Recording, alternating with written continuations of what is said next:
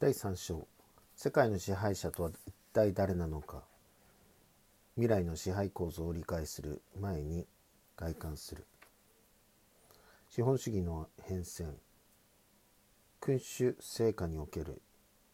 資本主義と民主主義。前章においては巨大外資つまり一人握りの金融資本家が世界をますます牛耳る未来をお伝えしましたがそもそも彼らは一体何者なのでしょうか。そこでまず現在はもちろん2050年の支配者たる金融資本家の歴史について紐解いていきたいと思います。資本主義はその黎明期にあって国家の権力と一体となっていました。中世ヨーロッパにおいて地方領主からの寄進や戦争によって領土を拡大した王侯貴族はその土地に出資し労働者を働かせることで利益を得ます。これが資本主義の短所であり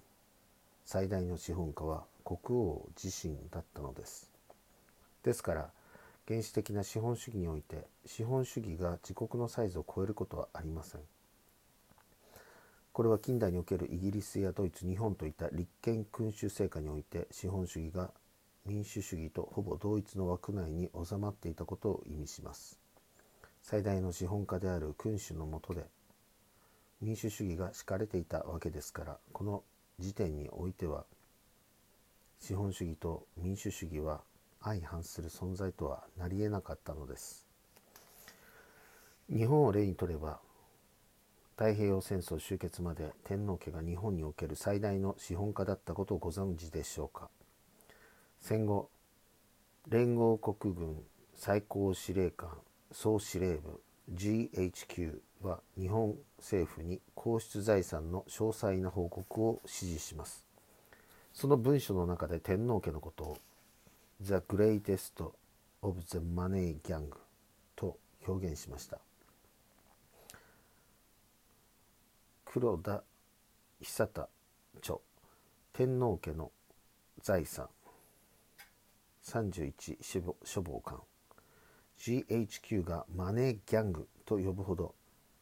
終戦前の天皇家は圧倒的資産を保有していたのです。江戸時代末期すでに形骸化していた皇室の財産は微々たるものでした。しかし明治維新後新政府はその財産の温存を図るべく次々に天皇家へと移譲していきます。天皇家の持ち株は日本銀行の資本金の半額分横浜正金銀行東京銀行の資本金の3分の1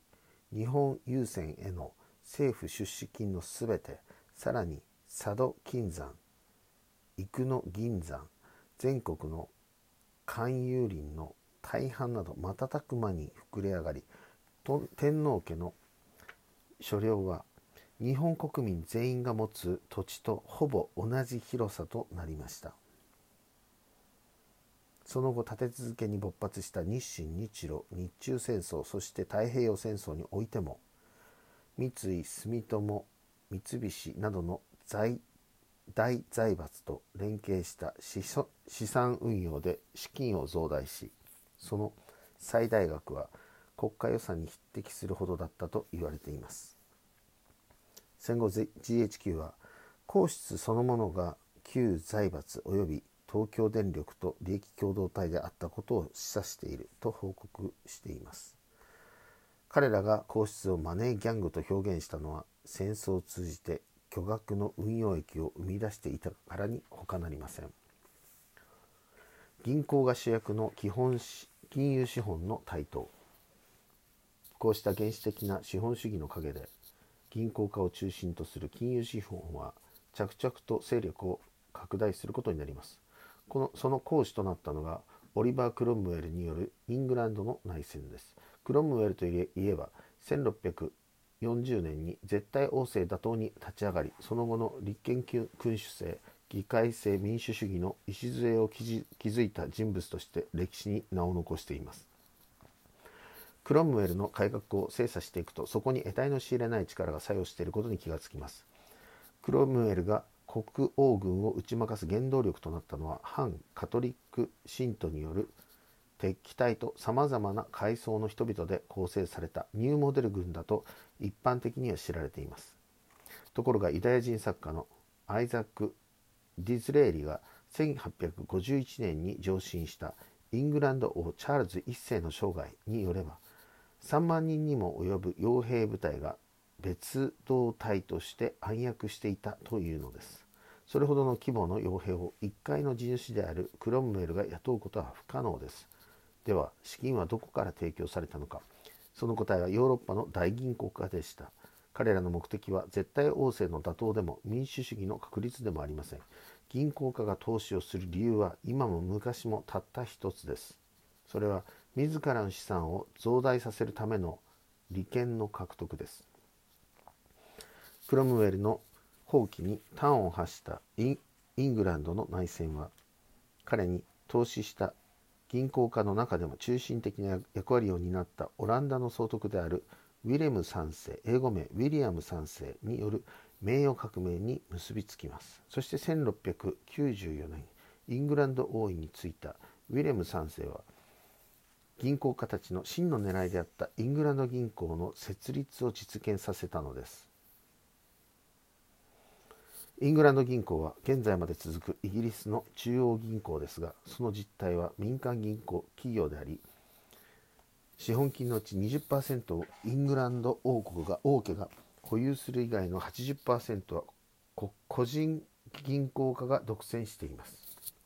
つまりクロムウェルを支援し内戦を勃発させたことで銀行家たちはイギリスの通貨発行権を獲得することに成功したのです。前述しましたように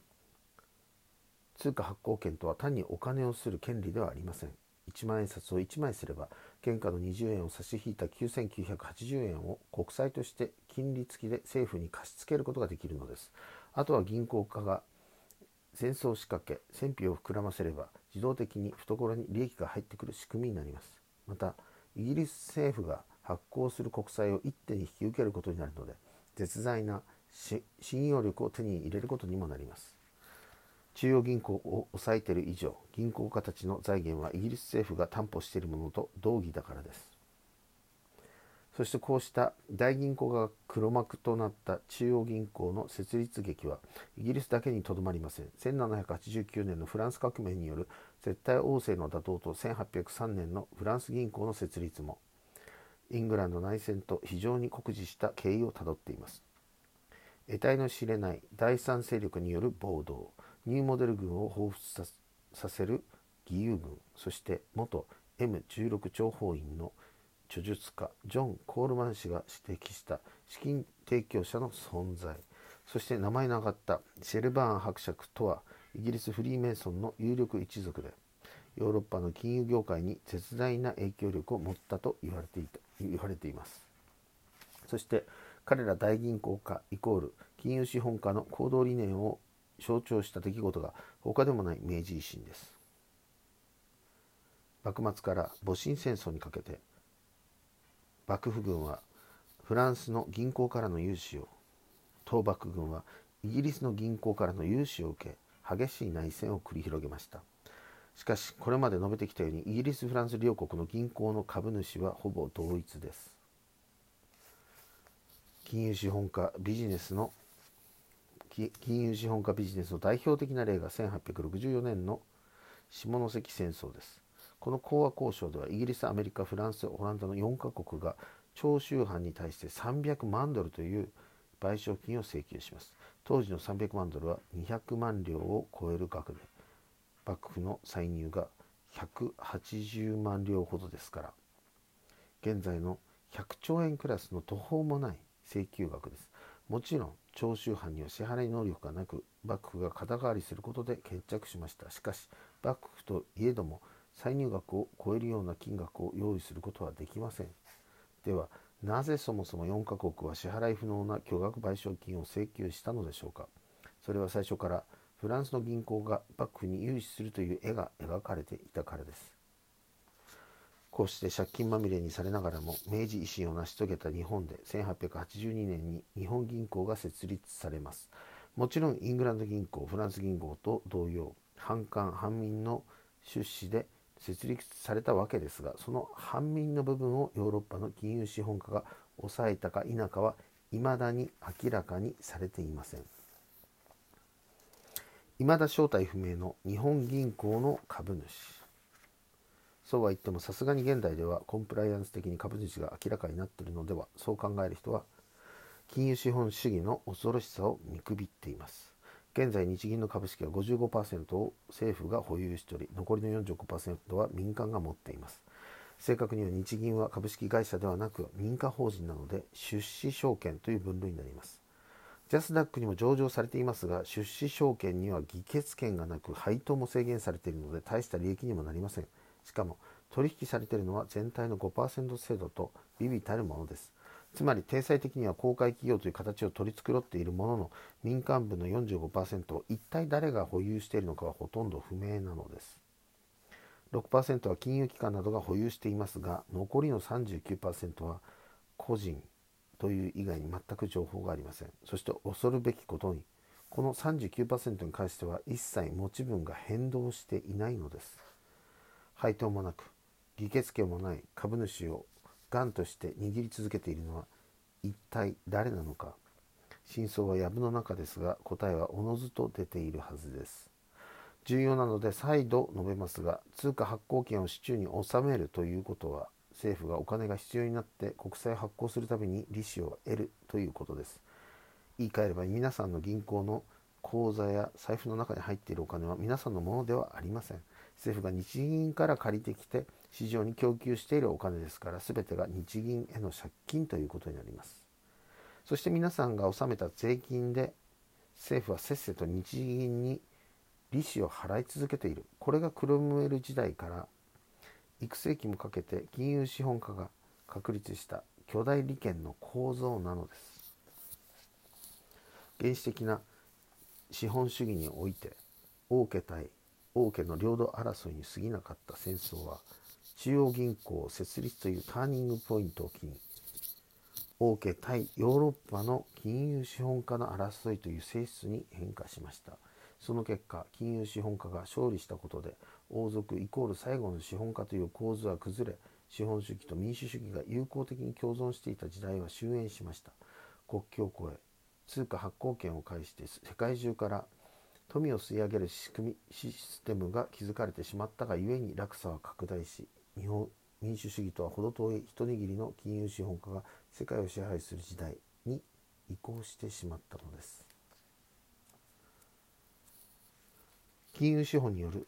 支配の到達点 FRB 世界各国の中央銀行が金融資本家の思惑によって設立され国家や王族から通貨発行権を奪うことに成功した歴史にあってその到達点ともいえるのがアメリカの FRB 連邦準備銀行です。FRB はアメリカ政府から完全に独立した存在です。というのも政府は FRB の株式を1株も保有していません。世界の基軸通貨であるドルの通貨発行権はすでにアメリカ国家からはから切り離されてしまっているのです。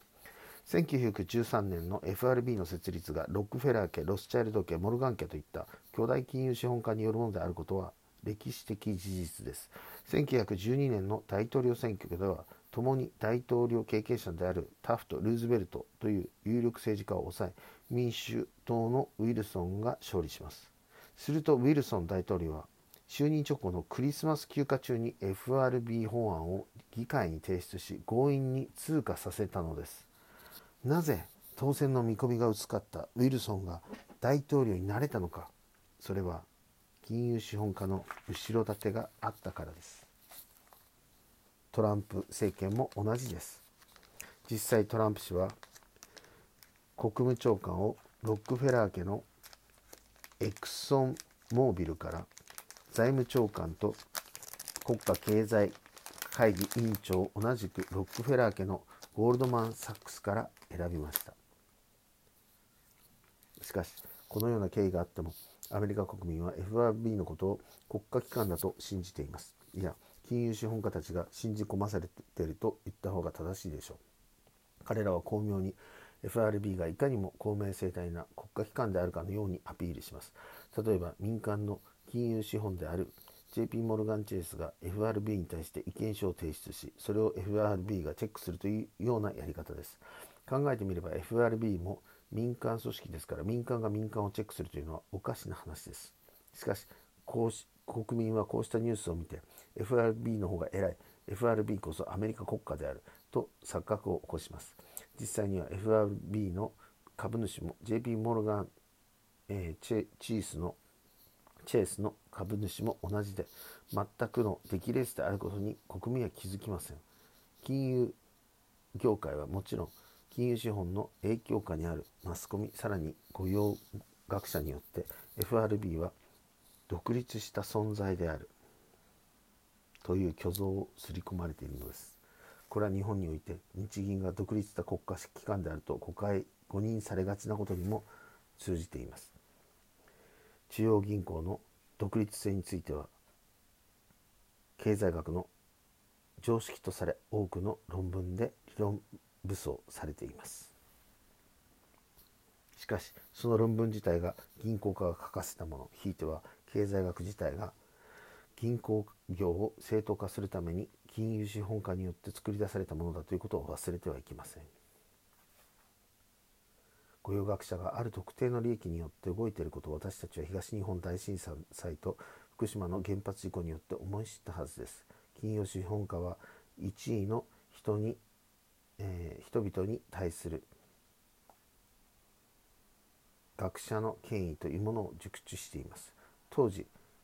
金を惜しみなくばらまき自分たちに都合のよい論文を書かせ政策を提唱させマスコミを通じて発言させます。なぜなら学者の発言ほど有名な先生が言ってるのだからと大衆を思考停止に